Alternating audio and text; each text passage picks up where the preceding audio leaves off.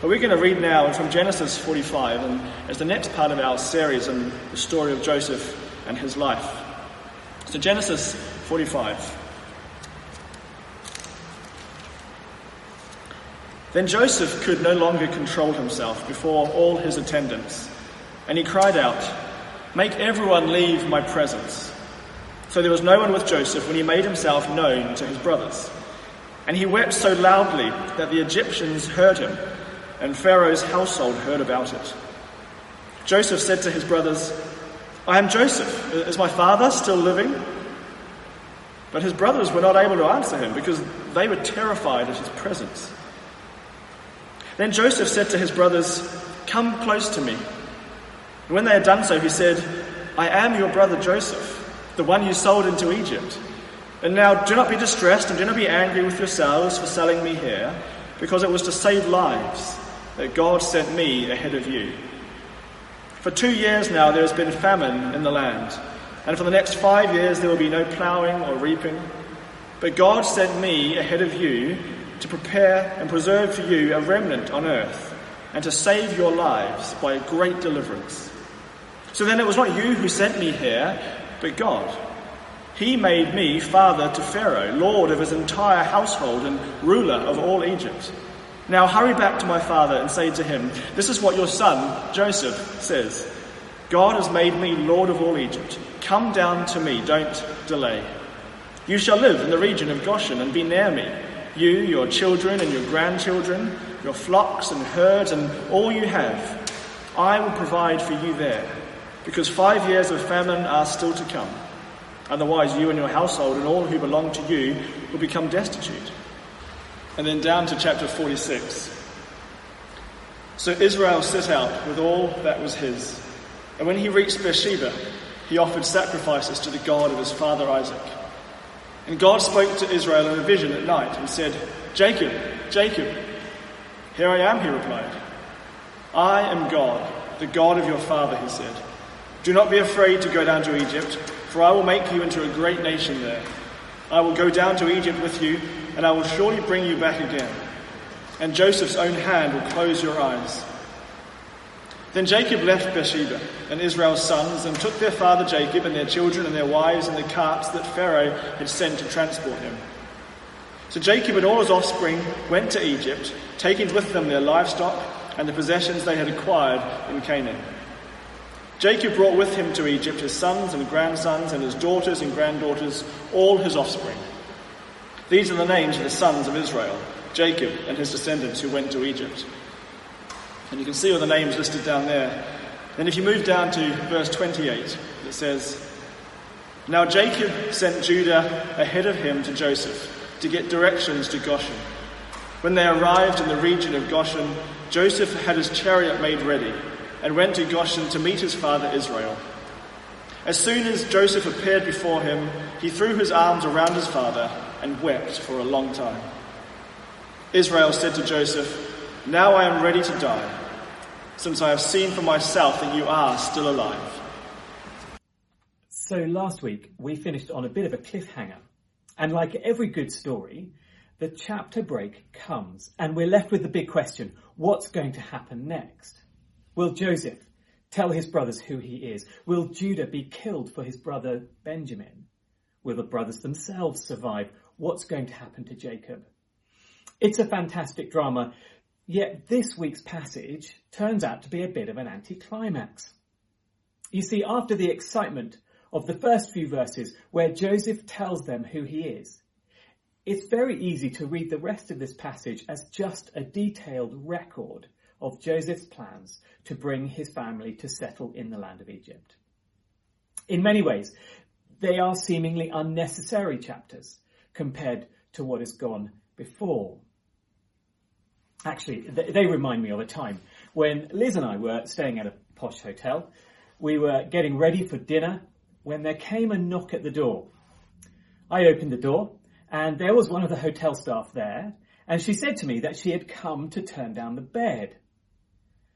And she noticed my blank look and said, "Look, I can see that you don't know what that means, so let me show you." And without another word, she barged in, went over to our bed, and literally folded down the bedspread a few inches, so that getting into bed would be fractionally easier than it was before. And then she turned to me and said, "That, sir, is what turning down the bed is," and she triumphantly marched off to the next room.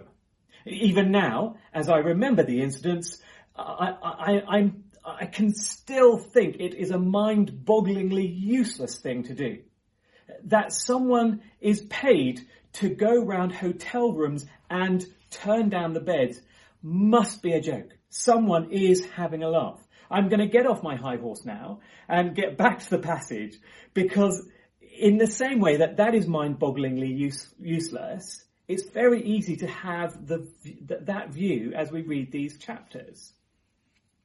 And particularly when you come to the list of names, because often they're seen in the Bible as the useless bits, the turn down the bed bits, where you're sat there scratching your head, looking at all these incomprehensible names and wondering why God chose to put them there in the first place.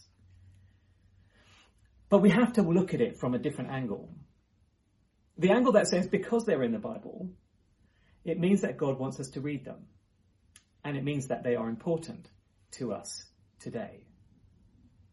So more than being just an account of the travel plans of the people of Jacob's family going down to Egypt, God wants us to see how he treats his promised people, how he gathers them, how he cares for them, how he builds them up into a family who blesses the nations. God wants us as the reader to see how God preserves his children, how he protects them from harm, even though on the outside it might seem like a worse situation to be in. Now, we need to hear this morning, because maybe we just need reminding that in the middle of a big world drama, God is still tenderly caring for and protecting his people. So that brings us to our first point this morning, which is simply this: Joseph forgives his brothers. You can imagine the look on the faces of Joseph's brothers as he reveals himself to them. It's the climax of the story. What is Joseph going to say? How hard is he going to rub their noses in what they did all those years ago when they sold him into slavery? How much pain is he going to make them feel? And yet what he does instead is he weeps with joy at seeing them and at seeing how much God had changed them. Look with me at verses 1 to 3. It says this: "Then Joseph could no longer control himself before all his attendants, and he cried out, 'Have everyone leave my presence.' So there was no one with Joseph when he made himself known to his brothers. And he wept so loudly that the Egyptians heard him, and Pharaoh's household heard all about it. Joseph said to his brothers, 'I'm Joseph. Is my father still living?' But his brothers were not able to answer him because they were terrified at his presence." As we saw last week, Judah had just offered to lay down his life for his brother Benjamin. For Joseph, it was a massive change of heart compared to how his brothers had acted towards him in selling him into slavery. And for us as a reader, it's also a massive change compared to what we saw of Judah in chapter 38, where he was a complete rebel against God's ways and against God's people. So it's not surprising that Joseph is so emotional here. Previously, on previous occasions when he'd met his brothers, he'd been able to hold it in. And when he couldn't, he'd go to a quiet place and cry there. But this time he's so overcome with emotion that, to the surprise of everybody, he orders everyone out and he reveals himself to his brothers with great sobs of joy and anguish. We have to remember that men of Joseph's status in Egypt didn't do this sort of thing, which is why it caused such a commotion even in Pharaoh's household. And it's so dramatic that there's even a comical moment of misunderstanding. Joseph says who he is, and he wants reconciliation. He asks about his dad, but his brothers take it badly instead. They are terrified. Literally, the word means paralyzed with fear. And no wonder, because Joseph had complete power over them. The boy whom they tried to kill was now alive. And not only that, he was now in a position where they were entirely at his mercy. And the brothers knew that Joseph has every right to seek revenge, and that's why they're terrified. And yet he says, draw near, guys. Come closer. He wants reconciliation and forgiveness. How can he want this after all they've done? Well, Joseph explains it. Look with me at verses 5 and 6. Verse 5 says, and now do not be distressed and do not be angry with yourselves for selling me here, because it was to save lives that God sent me ahead of you.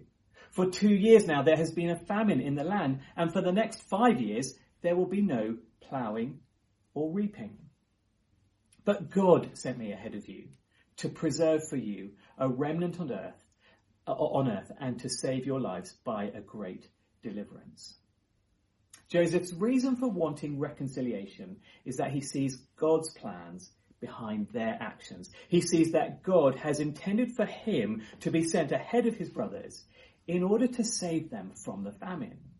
And he says it again in verse 8 and 9. So then it was not you who sent me here, but God. God has made me Lord of all Egypt. They're humbling words, aren't they? He's saying this is God's work and this is God's plan. And that's Joseph's conviction. He preaches to his brothers the doctrine of God's sovereignty, even over sin. And that doesn't mean the brothers can simply shrug off what they've done with the argument that, well, it was God's fault. God made them do it. No, the Bible makes it clear that everyone is totally responsible for every moral wrong that we commit. And even in this story, that point is made obvious to the brothers as Joseph reminds his brothers that they had sold him into slavery. So they were culpable for their wrong. And yet God in his sovereignty and mercy had used their wrong for his glory and his plan. In other words, Joseph was showing them how in control God is and how he is gracious to use their mistakes, their sin, their wrongs for his good purposes and plans. And you know, because Joseph can see God's sovereignty working behind the scenes and through every action, he is able to forgive his brothers for their moral evils. And yet, at the same time, the passage makes the point that true forgiveness is also costly. Joseph's anguish, both his pain and his joy, and his longing to see his dad are the price that he's had to pay here for their wrong. And that is why this is such a powerful picture of what true forgiveness is. So Tim Keller says this about forgiveness. It's a form of suffering. You not only suffer the original loss of happiness, reputation, and opportunity, as Joseph did, but now you forego the consolation of inflicting the same on them. You're absorbing the debt. You're taking the cost of it completely on yourself instead of taking it out on the other person. It hurts terribly. Many people say forgiveness feels like a kind of death. So to forgive someone isn't a matter of locking pinkies and saying, make up, never, never break up. Neither is it pretending things never really happened. Rather, forgiveness is the opposite of those things. It involves looking at both the sin and the sinner and looking the sinner squarely in the eye and saying, wrong is wrong. Even saying, I've been hurt, but I choose to forgive you. I choose not to take revenge. True forgiveness is taking the hit and the pain so that the offending party is not owed retribution. The forgiver lays down their lives under God's sovereignty so that the future is not scarred by the sin committed against them. And what made the pain that his brothers had caused Joseph bearable for him was that the knowledge that God was in it all, bringing about a greater good that no one could ever have imagined. And not only did that make the pain bearable, but it also gave him the reason to forgive. Because all that he had endured, because his brothers sold him into slavery, brought about the salvation of the children of Israel and the rescue of the surrounding nations from famine. It's an amazing picture of what true forgiveness is, what it's about, and what true forgiveness accomplishes. And that picture lays the foundation for what comes next. Because the bigger picture of this story is about God gathering his people together. And we see that from what happens in the rest of the chapter. But that gathering can only happen once Joseph has laid down his right for revenge and forgiven his brothers and restored them into relationship with himself, all of the sons of Jacob together as one in relationship with one another. That's what forgiveness brings: unity and love and restored relationship. But this brings us to our next point this morning, which is simply this: God gathers his people. God gathers his people. Now, much of the rest of the chapter is taken up with a description of how God brings Jacob and his whole family to Egypt.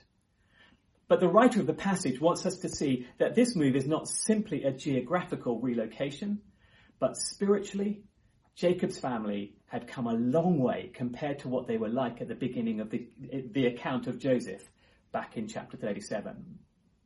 And the writer shows this to us in a really subtle way. So verse 22 tells us this: to each of them, Joseph gave new clothing, but to Benjamin he gave 300 shekels of silver and 5 sets of clothing. And then in verse 24, Joseph commands his brothers, do not quarrel along the way. And then in verse 27, he says this: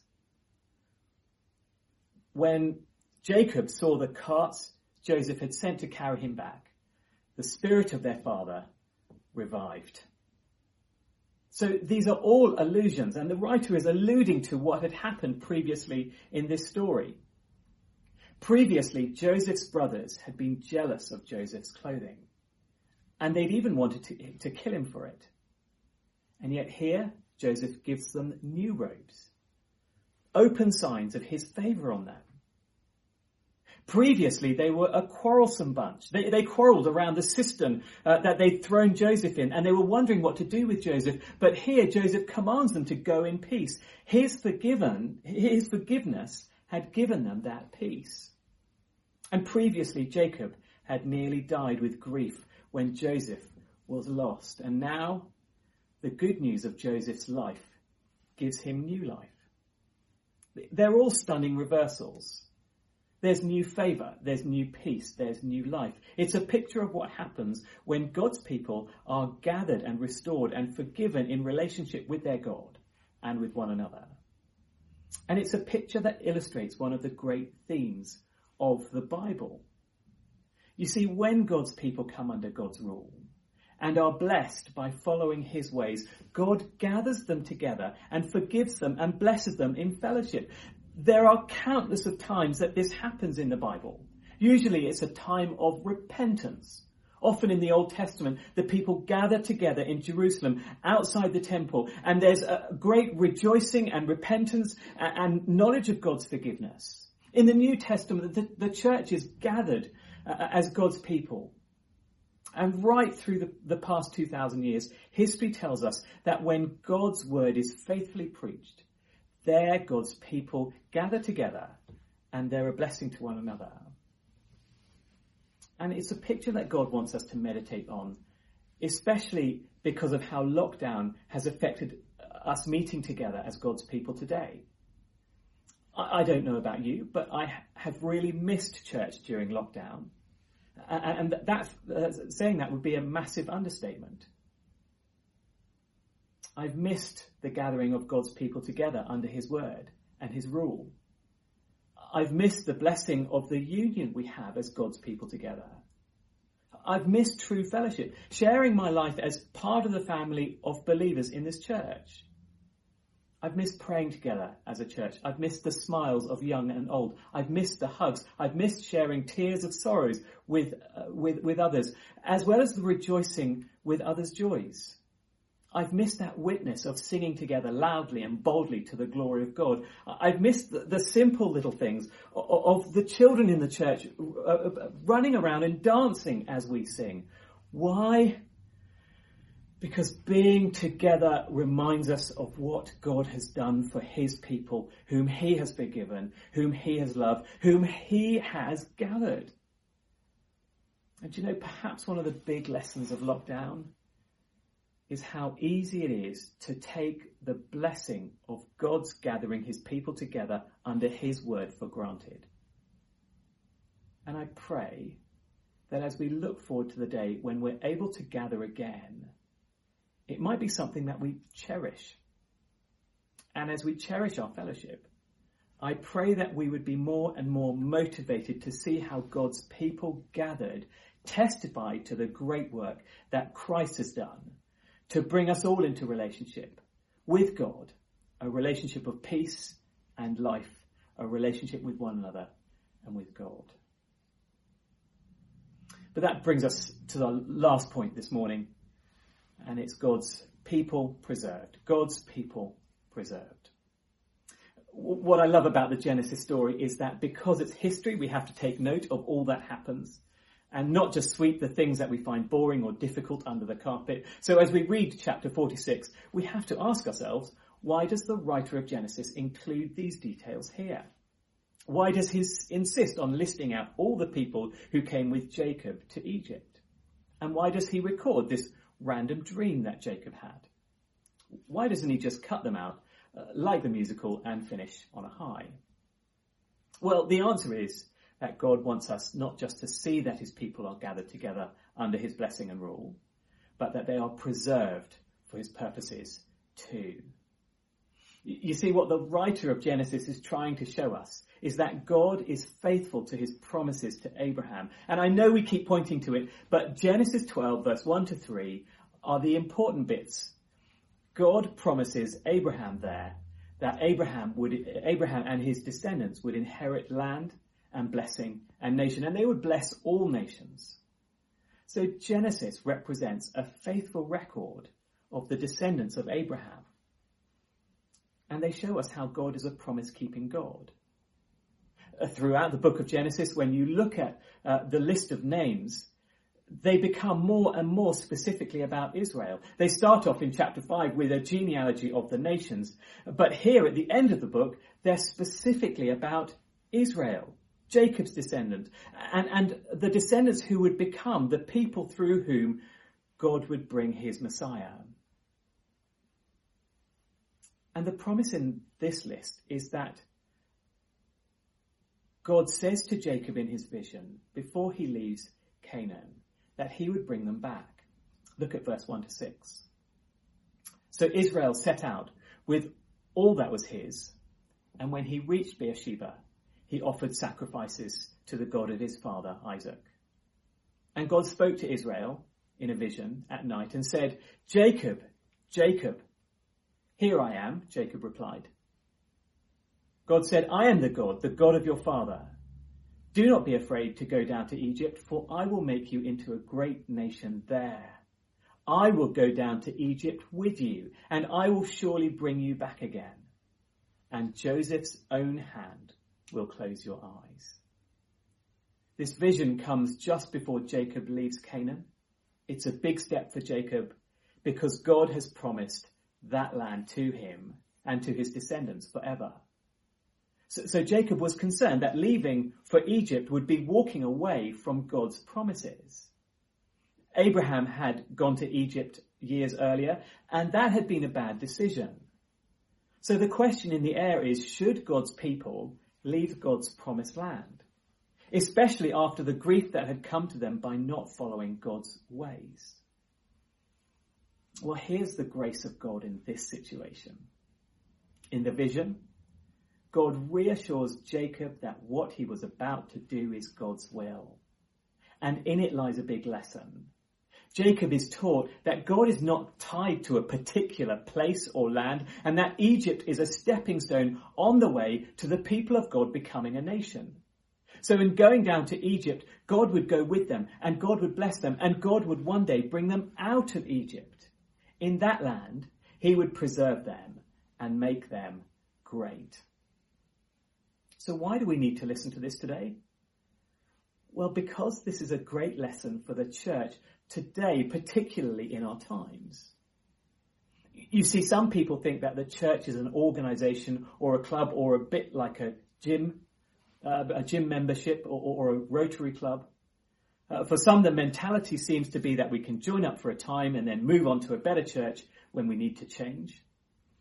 Others think that they can join if they feel like it and leave it without affecting others. But this seemingly boring passage tells us that God's people are more than a club. You see, the church, like this fledgling Israelite nation, is a family. And because we're family, it means that we're not perfect or amazing. Actually, one of the things we try to say to newcomers when they join is that the church is guaranteed to let you down. The church is guaranteed to drive you mad, and it shouldn't surprise us because the face of the church is the face of a sinner. But having said that, and all those things about church, we have to remember that church is the bunch of saved sinners who know Jesus and love him. And as family, that is what binds us together. That is what makes us love one another. We are far more than a club. And that is what we need to hear today, now. Just as our sense of family is being threatened by our inability to meet together. So isn't it good news that God reminds us in this passage of the importance of church family, God's people, to him? And in reminding us of the importance of church family to God, I hope it encourages us to seek faithful ways that we might do church in lockdown. You see, one of the unique things about church in the Bible is that church is not about buildings or places. It's about people. And that means as lockdown restrictions ease, we're able to take the opportunity to fellowship with one another in our homes, according to government guidelines. In our homes, we're allowed to sing together. We're allowed to eat together. We're allowed to listen to God's word together. We're allowed to ask one another questions about faith and love for Jesus and help one another grow in Christ as family ought to. And as we do church family together, whatever the circumstances, we trust Jesus to lead us just like God led Israel into the land of Egypt and cared for his people there. So we've seen how God gathers and preserves his people in this account of Joseph. And that's exactly the same for us today. And it's an encouragement today to lift our eyes off our current circumstances that are separating us, and an encouragement to praise God for Jesus. Because in him and in his forgiveness, we are just as gathered as we ever were when we were meeting in one place. And he is preserving us in just the same way as he ever did. So even though we might be physically separated, the truth is this: spiritually, we are still God's family. And even though our near-term future might be uncertain, just like Israel, our long-term journey is one that takes us to God's promised land, one that restores us so that we might one day see Jesus face to face. Let me pray. Father God, we praise you so much for just the joy that we have in knowing that Jesus has taken the hit and forgiven us. Jesus has given us family and restored us into relationship with him. Lord Jesus, we praise you that because of your sacrifice, we are gathered together under your rule as your family. And that because of God the Holy Spirit in us, we are preserved as your family. We praise you, Lord, for bringing us this great privilege of being church family together. And we praise you for the great truth that says we don't rely on places of worship to worship together and do church family together. Actually, church family is the people. Oh, Father God, may you embed that in our hearts. May we long to see one another, long to serve one another, long to love one another, long to weep with one another, long to rejoice with one another, long to dance with one another, long to pray with one another, long to read your word with one another. Lord God, may we just long to be your people more and more and more, in spite of our circumstances, in spite of where we are. So that, Father God, we might remind ourselves of the great truth that is to come, when God's people will be gathered together under God's rule, in God's land, experiencing his blessing, his joy, and the wonderful promises that the future glory of the kingdom of God have in store for us. Oh, Father God, as we read this passage, all about your people being gathered and being preserved, may we be reminded of all that you have done for us and the great future joy that we have in Christ. We pray this in the name of Jesus. Amen.